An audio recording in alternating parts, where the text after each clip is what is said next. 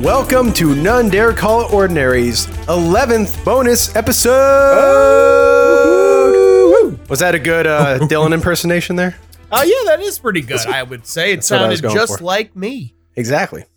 All right. So in this bonus episode, we will be discussing the plethora of creepy crawlies living inside of you right now, and this is known as the microbiome. Ooh. This is, of course, inspired by my psychotic episode in which I got the bright idea that machine elves of a D M T trip were representations of intelligent fungi living inside of me. And that is a bright idea, definitely. It is very bright, and as crazy and bright as that was, that's nothing compared to the crazy and bright shit you will find in your local, respected, peer-reviewed scientific journals. And just to clarify, it's microbiome. We're not we're not talking about the uh, Pauly Shore movie Microbiodome. That's very different. Oh, no, that's yeah, t- that's, that gets confusing. Yeah, mm-hmm. yeah, yeah. Just want to confirm.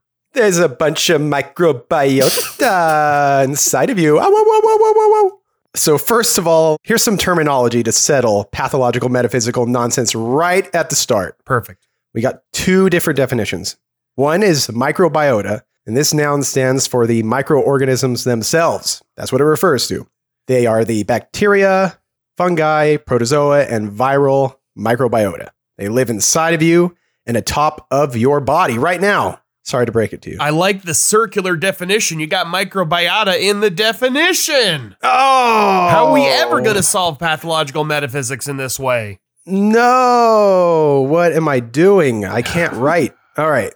The second term, microbiome. So technically speaking, this term refers to the sum total of all the genetic material of the microorganisms found throughout your body in the widest possible sense. You can narrow the sense, though, and talk about, say, the oral microbiome or the lung microbiome or the nasal microbiome. As the term is typically used in natural language, it tends to be used in the sense of the bacterial community in your gut. When most people say microbiome, they mean just the bacteria.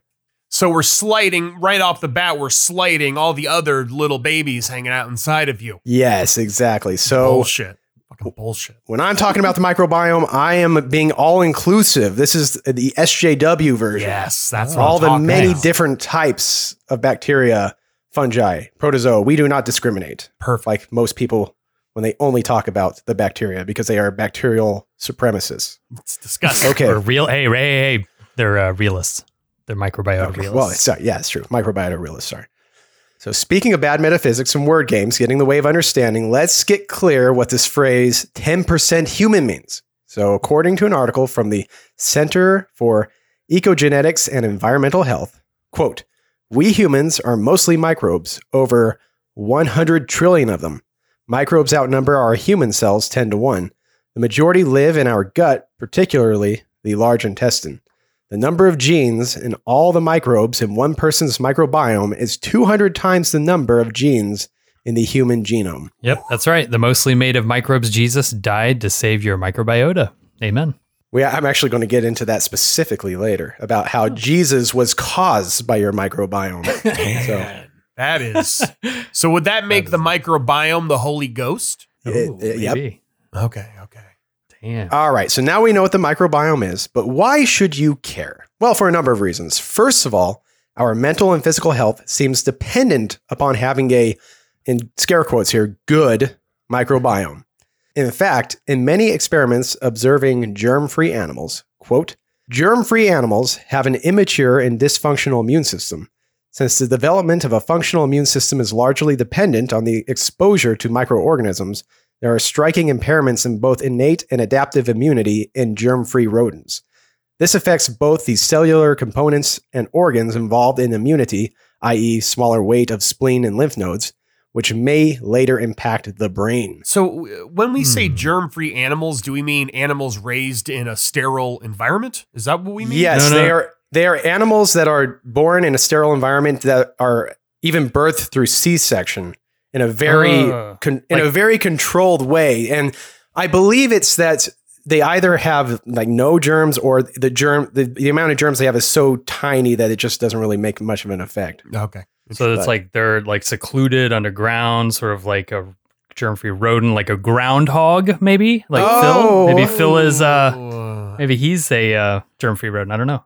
No, he's not. He Hopefully clearly not. has a good microbiome. That's how he can okay. predict the weather. I should do. Yeah, we should study that. He's got the good fungus telling him what the weather's going to be. That's the that's the the untold story of uh, Puxatawny Phil.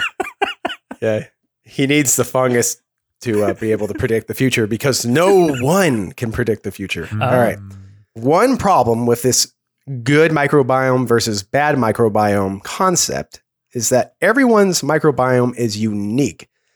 Um, and so it's hard to really say like, okay, does this person have a good microbiome or a bad microbiome in some absolute sense? It matters how well it works for the individual. And we're far, far more familiar to each other genetically than our microbiomes are. According to an N C B I article, quote, just as no two people, even identical twins, share the exact same environmental experience, no two people are colonized by the same assemblage of microbial life. Mm. Yeah, can't we all live in peace then? Diversity within, diversity without. See, it's, no, it's uh, funny. I, I take it in the opposite direction. When Richard Spencer finally creates his white ethnostate, then you're going to get the microbiome realists who are just disgusted oh, at all the all the diversity within. You know, you know we're going to have to, you know, we're gonna have to so start true. doing like gut X-rays to figure out what microbiomes no, people great. have, and then you know it's just going to splinter. You know, splitters, man. It'll never end. Your microbiome is largely dependent upon your diet, lifestyle, environment, and whether or not you were born via C-section or whether or not you were breastfed. I was not breastfed, and that's why I'm so fucked up. Uh, Therefore, that's why. There's no such thing as a one-size-fits-all good microbiome. In fact, there's not necessarily such thing as a good or bad type of microbiota in any absolute sense. For example, S. bordii, might have botched that, is typically be- a beneficial or commensal yeast species, and I take it as part of my probiotic regimen. However, if your immune system is compromised, you can become infected by it. Ooh. Yep. The point is that your body is an ecosystem, and just like an environmental ecosystem, it can find itself out of balance, just as things such as deforestation, pollution, and overbreeding or underbreeding of animals can wreak havoc upon an environmental ecosystem. The friends and foes in your gut can become too numerous or too few, and this can cause issues. When your microbiome is out of balance, this is called dysbiosis. Nah, man, this all sounds like a bunch of libtard nonsense to me. I'm sorry. Sorry, you lost me about, you know, when you start to talk about caring for the earth. Only libtards care about the earth and their guts. I know. So yeah, exactly. I, I'm, you should I'm trust your gut, not care about it. That's clearly right. Yes, the that's distinction so that we need. Also, when God flooded my microbiome with pathogens for forty days and forty nights. Afterwards, he made a covenant with me and said he will never put my gut into dysbiosis ever again. And I've lived with that faith since that day. This reminds, this makes me think of the kudzu in the uh, in the South there, where, you know, the kudzu, if you put it in its native habitat, it's perfectly fine. But when you put it in the southern United States, it grows like ten feet a day or something oh. insane like that and takes over. Damn. And so it depends on where it is, yeah. whether it's good or not.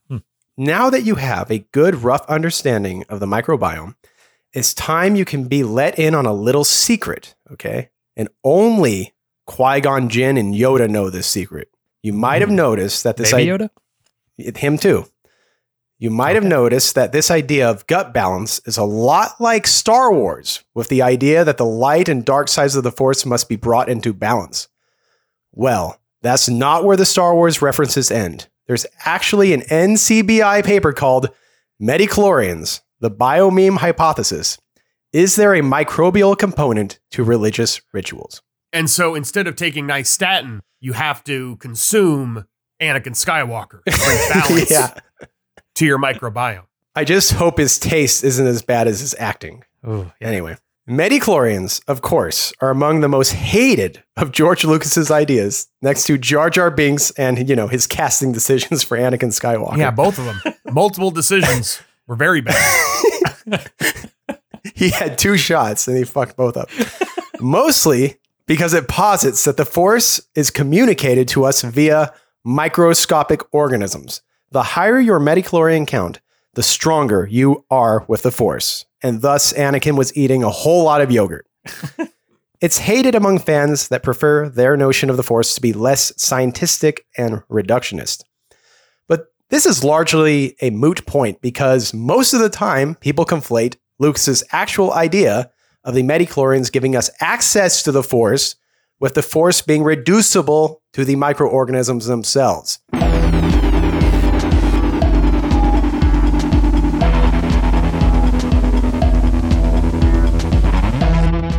Thank you for listening to this bonus episode sample. If you would like to hear the rest of the episode, along with all our weekly bonus episodes, become a five dollars a month patron over at patreon.com slash none dare call it ordinary. That is also where you'll find any blog posts, pictures, and news updates to go along with our regular series. You can also send us an email at nonedarecallitordinary at gmail.com. Lastly, we ask for you to rate, review, and subscribe on Apple Podcasts or wherever your podcasts are served.